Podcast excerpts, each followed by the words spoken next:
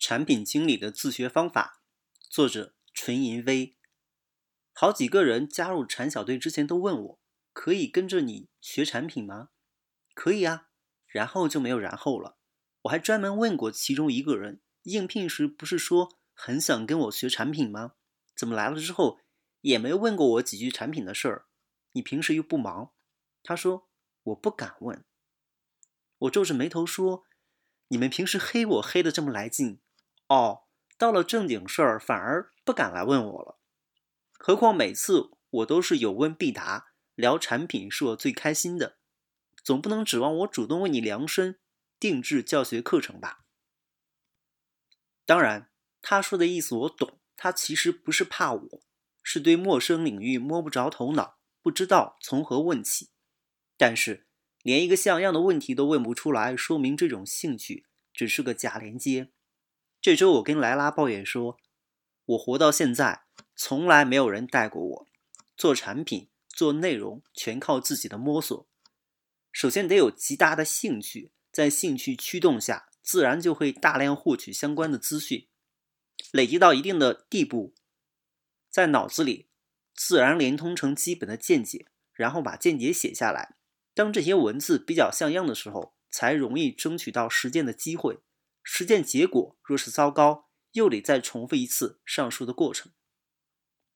在我看来，指望在工作中找个好老师是不现实的。最好的老师就是你的工作环境，你平时能接触到的人，看看他们怎么做事儿，耳濡目染，获益良多。如果从日常观察中吸收不了多少营养，劳坐在自己的板凳上，痴痴等着有人手把手的来教你什么。那就未免伸手党了。好奇心人人都有，行动力可未必。写到这里，索性把我以前讲过很多次如何自学产品的方法再讲一次。第一，把 App Store 上除了游戏以外二十三个分类下 Top 二十的免费 App 全部下载下来，一共四百六十款应用。第二，每一款应用平均把玩二十分钟，把所有页面。撸一遍，所有的功能捋一遍，然后每每款应用记录笔记，在脑子里浮出的东西全部记下来，这至少得两两百多个小时。按照每周业余时间投入十小时算，大概需要半年。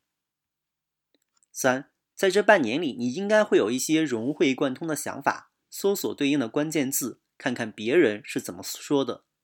如果有了自己的见解，就写成公开的文章，到处找人交流。更重要的是，当把玩超过四百款应用，你的产品观会逐渐形成。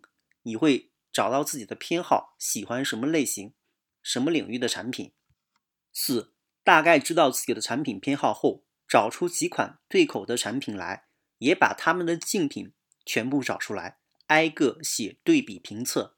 最 low 的评测就是建一张表格，逐项对比功能；最 high 的评测是关键模块的场景与效果分析，UGC 的统计数量与质量分析。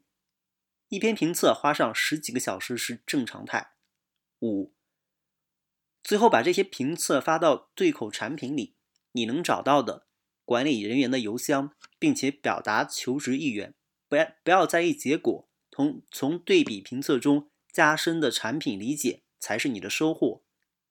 但如果你真的做到以上这些，哪怕只是做到百分之五十，某一份产品助理的职位也是妥妥的，而且为未来的产品经理生涯打下了厚实的基础。想要寻求帮助，你得证明自己是值得别人帮助。以上并不是一份自学教程，而是一种思路，如何自学的思路。